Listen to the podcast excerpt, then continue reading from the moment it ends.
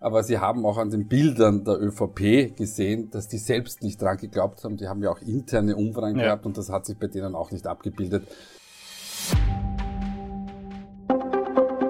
Profil Podcast Liebe Hörerinnen, liebe Hörer, willkommen zum Profil-Podcast. Es ist kurz nach 20 Uhr am Sonntagabend und Sie hören eine Spezialausgabe zur Landtagswahl in Kärnten. Mein Name ist Philipp Dulle und gegenüber von mir sitzt Meinungsforscher Peter Haig. Guten Abend, Herr Haig. Guten Abend, Herr Dulle. Herr Haig, Kärnten ist immer für Überraschungen gut. Die SPÖ bleibt klar auf Platz 1, verliert aber stark. Der Überraschungsgewinner eigentlich dieser Wahl ist die ÖVP konnte zulegen. Die Umfragen haben das im Vorfeld aber nicht gespiegelt, dieses Ergebnis. Was ist da passiert?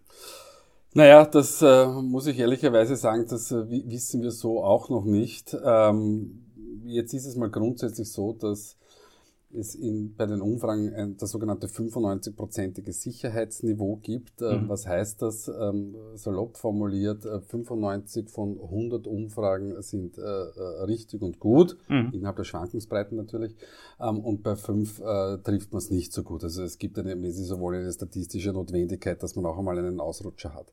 Nichtsdestotrotz ist das natürlich für, für uns wie immer eine besondere Herausforderung.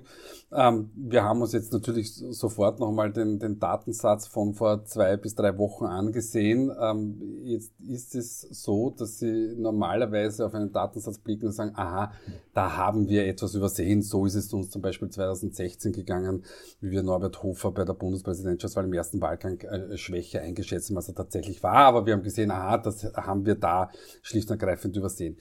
So etwas gibt es in diesem Datensatz einfach nicht. Mhm. Also wir haben keinen einzigen Anhaltspunkt, wo wir sagen können, ähm, die Stichprobe war unsauber oder wir haben das äh, nicht glauben wollen oder sonst etwas.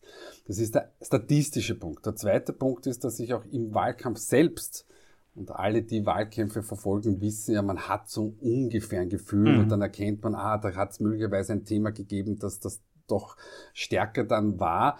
Und das gibt es auch in diesem Wahlkampf nicht. Also wir haben uns den Wahlkampf angesehen und eigentlich gab es nie den Punkt, wo man gesagt hat, ah, da könnte die ÖVP möglicherweise mhm. punkten.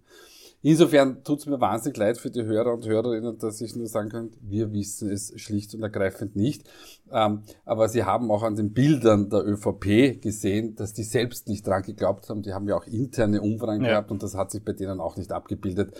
Auch Kanzler Nehammer hat sich ja erst heute am, am Wahltag dann am, am, Weg nach Kärnten gemacht. Ko ja korrekt, ein, genau, genau, das ist es. Also es, es ist ähm, jetzt natürlich für, für uns ähm, keine erfreuliche Nachricht, äh, fast so wenig erfreulich, dass Rapid heute gegen Salzburg verloren hat.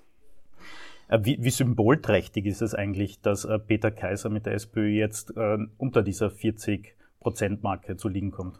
Ja, für Peter Kaiser ist es natürlich äh, sehr, sehr bitter, wobei man sagen muss, Peter Kaiser ist ein absoluter Sir. Ähm, mhm. Er hat sich hingestellt, er hat gesagt, er übernimmt die Verantwortung und äh, richtet sicher weder in die eine noch in die andere Richtung aus, dass da jemand anderer schuld sei. Er hat gesagt, das ist ein Kärnten Ergebnis und das ehrt ihn sehr.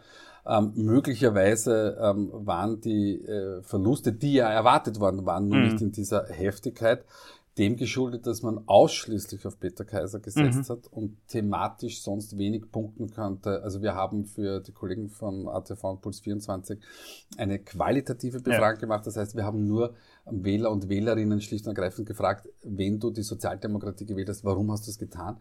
Und da kommt erst an fünfter Stelle ähm, das, das Thema Teuerung zum Beispiel mhm. und die hohe Inflation.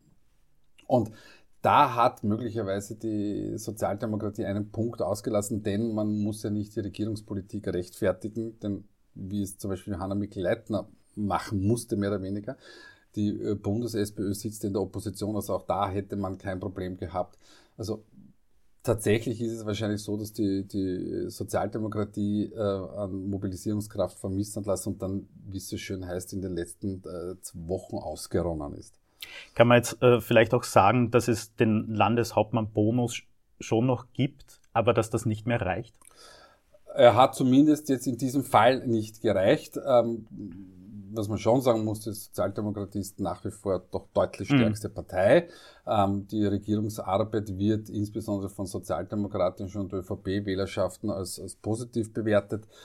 Ähm, 58 äh, Prozent haben uns vor der Wahl gesagt, dass sie Peter Kaiser zum Landeshauptmann weiterhin haben wollen. Also es hat schon sehr viel dafür, dafür gesprochen, dass man äh, Kaiser so in den Vordergrund stellt und es gibt einen Bonus.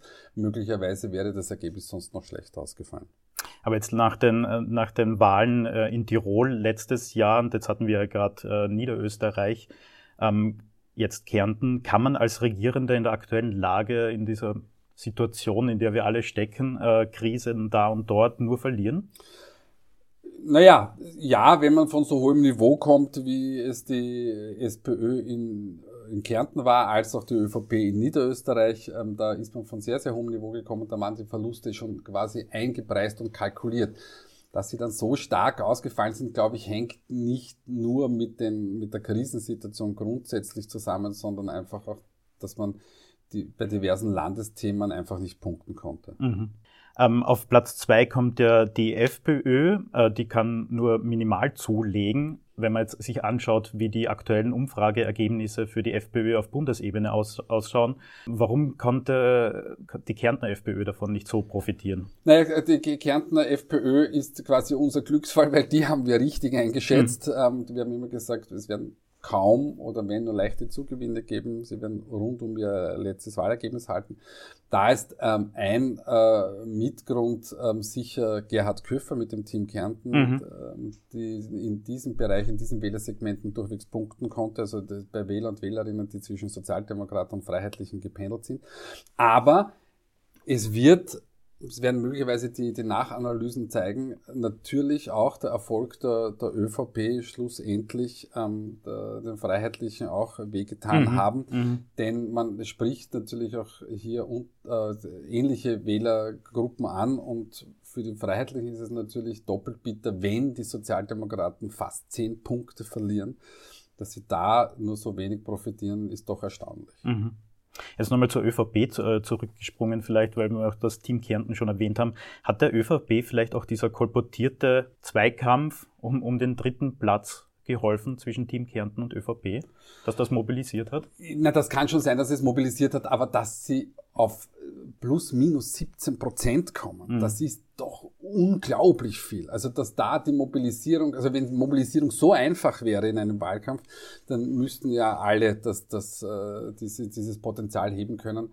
Ähm, wir können das thematisch, wie gesagt, ähm, ganz, ganz schwer greifen, weil es äh, bei den Wahlmotiven zwei Überraschungen gab. Die eine war Martin Gruber, der mhm. Spitzenkandidat, der wirklich sehr gut ähm, weggekommen ist und das wichtigste Wahlmotiv war, also der Gruber, also mhm. dieses, dieses Maskottchen, der Bär. Das dürfte auf die eine oder andere Art und Weise möglicherweise gewirkt haben. Und der zweite, äh, auf, auffall, das zweite auffallende Motiv war, ähm, der Rückkauf oder die Diskussion mhm. über den Rückkauf äh, des Flughafen Klangfurt äh, des, vom Land ähm, da hat sich ja die, die ÖVP äh, mehr oder weniger dafür stark gemacht und äh, das war ein wichtiges Motiv für die Wähler und Wählerinnen, hat vielleicht auch damit zu tun, dass man sich äh, als Kontrollpartei innerhalb der Landesregierung positionieren wollte und das ein Thema dafür war, dass das unterstützt hat. Also das zieht noch immer das auf regionalen auf regionaler Ebene auf regionale Themen setzen, wie in dem Fall. Zumindest bei, bei, bei der ÖVP-Wählerschaft. Aber auch da hakt ein bisschen die Erklärung, weil der, der Rückkauf des, des Flughafen Frankfurt ja nicht das rasend emotionale Thema ist im, mhm. Vergleich, im Vergleich dazu mit einer Teuerungsdebatte, mit, mit, mit Asyl und, und Migration das wird ja trotzdem ein, ein Thema sein, dass das äh, viele Menschen auch kalt lässt, ob der Flughafen jetzt einem privaten Investor gehört oder einem privaten Eigentümer gehört oder dem, dem Land. Aber in der ÖVP-Wählerschaft war es ein Thema auch ein du durchaus re respektabler Zugewinn oder ein großer Zugewinn natürlich für das äh, Team Kärnten. Die konnten die Stimmen fast äh, verdoppeln. Auch eine ähm, Prognose, die Gott sei Dank eingetreten ist.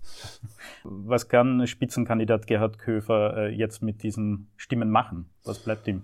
Naja, er wird das machen, was er schon angekündigt hat. Er wird äh, weiterhin äh, Oppositionspolitik betreiben, denn ich würde mal sagen, die Wahrscheinlichkeit ist schon recht groß, dass die Koalition aus Sozialdemokraten und ÖVP mhm. ähm, weitermachen wird. Ähm, und wenn Köfer nicht einen, einen blauen oder vielleicht einen schwarzen zum Landeshauptmann machen will, dann wird er aller Voraussicht nach die Oppositionsrolle weiterhin einnehmen. Die Grünen und die Neos, die haben ja beide Parteien haben diese 5%-Hürde jetzt nicht geschafft. Jetzt gab es ja auch in Kärnten in den letzten Jahren natürlich äh, von Überschwemmungen, Naturkatastrophen, also Auswirkungen, durchaus Auswirkungen des Klimawandels. Ähm, warum zieht diese Partei nicht in Kärnten? Ja, es war schon immer ein ganz, ganz schwerer Boden, äh, Kärnten für die Grünen. Ähm, sie hatten eine Zeit lang äh, große Erfolge, bis zu 10 Prozent in der Landesregierung vertreten. Das war aber auch ganz, ganz stark der Person äh, Rolf Holub damals mhm. geschuldet, der dann ähm, ausgeschieden ist aus der Politik und das konnte Helga Vogelhaus so nicht ersetzen. Aber es ist natürlich für die Grünen trotzdem ein sehr nüchternes Ergebnis, denn ähm, man ist ja nicht einmal knapp vorbeigerauscht am, am Einzug, also sagen wir mal mit 4,8, 4,9, mhm. sondern man, man, man hat einfach gerade mal nicht einmal 4% geschafft. Und das ist natürlich für die, für die Grünen ähm, sehr, sehr bitter. Ähm, einer der Gründe ist auch, dass sie ähm, in, im urbanen Bereich äh, in Kärnten, also Klagenfurt-Villach, kann man noch Spital und, ja. und äh, äh kann man noch Spital nicht da drauf noch dort und St. Veit vielleicht noch dazu nehmen. Aber man punktet dort nicht so, wie wir es aus anderen ähm, Landeshauptstädten kennen. Also Innsbruck zum Beispiel ist ein, ja. ein, ein Hotspot ähm, für, für die Grünen. Auch in Salzburg ähm, äh, liegt man nicht schlecht. Und das bringt man in Kärnten. Fragen Sie mich nicht, warum. Man bringt das dort einfach nicht auf die Strecke. Mhm. Ähm, vielleicht springen wir jetzt nochmal einen, oder wagen einen Blick äh, nach vorne. Jetzt wird ja als nächstes kommt dann Salzburg dran im, äh, im April. Was bedeutet das jetzt, äh, dieses Ergebnis für die Bundes-SPÖ? Ich, ich glaube, ähm, das, das ist vollkommen unabhängig von, äh, von den Ergebnissen sowohl in, äh, in Kärnten als auch in Salzburg. Man hat in der SPÖ derzeit eine Diskussion einfach um die Spitzenkandidatin oder um die Spitze und der Parteiführung eine Diskussion. Ähm, und äh, die ist da und die, die wird auch geführt werden, vollkommen unabhängig mhm. davon, wie diese Wahlen ausgehen. Also auch wenn Peter Kaiser jetzt wir mal 42 Prozent ähm, nach Hause gespielt hätte, dann wäre diese Diskussion auch da. Also es, ich, ich glaube, dass es vollkommen unabhängig von den, von den Ergebnissen ist und auch Salzburg wird daran nichts ändern. Die Diskussion ist da und die Sozialdemokratie muss diese Situation einfach intern klären. Also es ist vielleicht auch, wenn man es positiv sehen will, man muss sich jetzt quasi dieser Frage stellen und eine Antwort finden und äh, kann das jetzt nicht noch weiter hinausschieben. Weil Sowieso nicht, aber das ist, ja. wie gesagt, das ist unabhängig von, von, von, von den Landtagswahlen. Äh, die, die nächste äh, reguläre Nationalratswahl ist der, ist der Herbst 2024. Schauen wir mal, ob es dort bleibt. Das heißt, eineinhalb Jahre sind dort Daumen mal Pi noch hin. Und das ist für, ähm, äh, für Nationalratswahlen wirklich wenig Zeit. Also mhm. normalerweise beginnt man dann jetzt schon mit den ersten Vorplanungen. Und solange nicht die Spitzenkandidatenfrage geklärt ist, ist es natürlich für die Sozialdemokratie ein wahnsinniges Problem. Bis wann sollte die geklärt sein? Na, vor also dem Sommer eigentlich. Vor dem Sommer. Also aller spätestens, aller, aller, aller spätestens im Herbst. Mhm. Aber in Wirklichkeit kann sich das die Partei nicht leisten, weil es tut tatsächlich diese ganze Diskussion der Partei natürlich nicht gut. Mhm. Jetzt war es ja ähm, im, im, Februar bei der Sonntagsfrage, bei unserem letzten Podcast war das, glaube ich, den kann man auch noch nachhören. Wir können das auch nochmal verlinken in den Show Notes. Aber da gab es ja auch schon einen leichten Anstieg für die ÖVP nach oben. Also wollten Sie sich noch anschauen, wie sich das im März weiterentwickeln wird. Jetzt hat man dieses doch positive Ergebnis aus Kärnten. Ist das, kann das schon eine Trendwende sein für die ÖVP? Ich würde auch das nicht, nicht überbewerten, aber die, die ÖVP bekommt vielleicht wieder ein bisschen mehr Tritt. Aber es ist am Ende des Tages trotzdem eine Landtagswahl gewesen und da, da würde, dabei würde ich es auch belasten. Jetzt kommt dann Salzburg, da schaut es auch so aus, dass auch dort der, der amtierende Landeshauptmann und die Landespartei ähm, auch Verluste hinnehmen werden.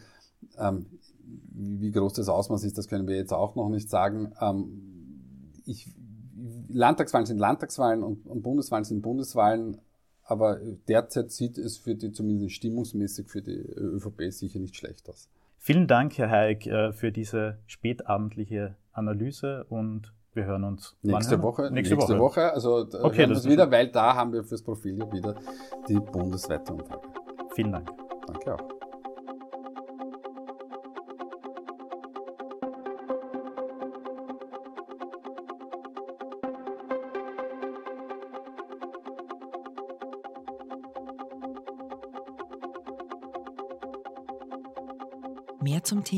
Profil.at.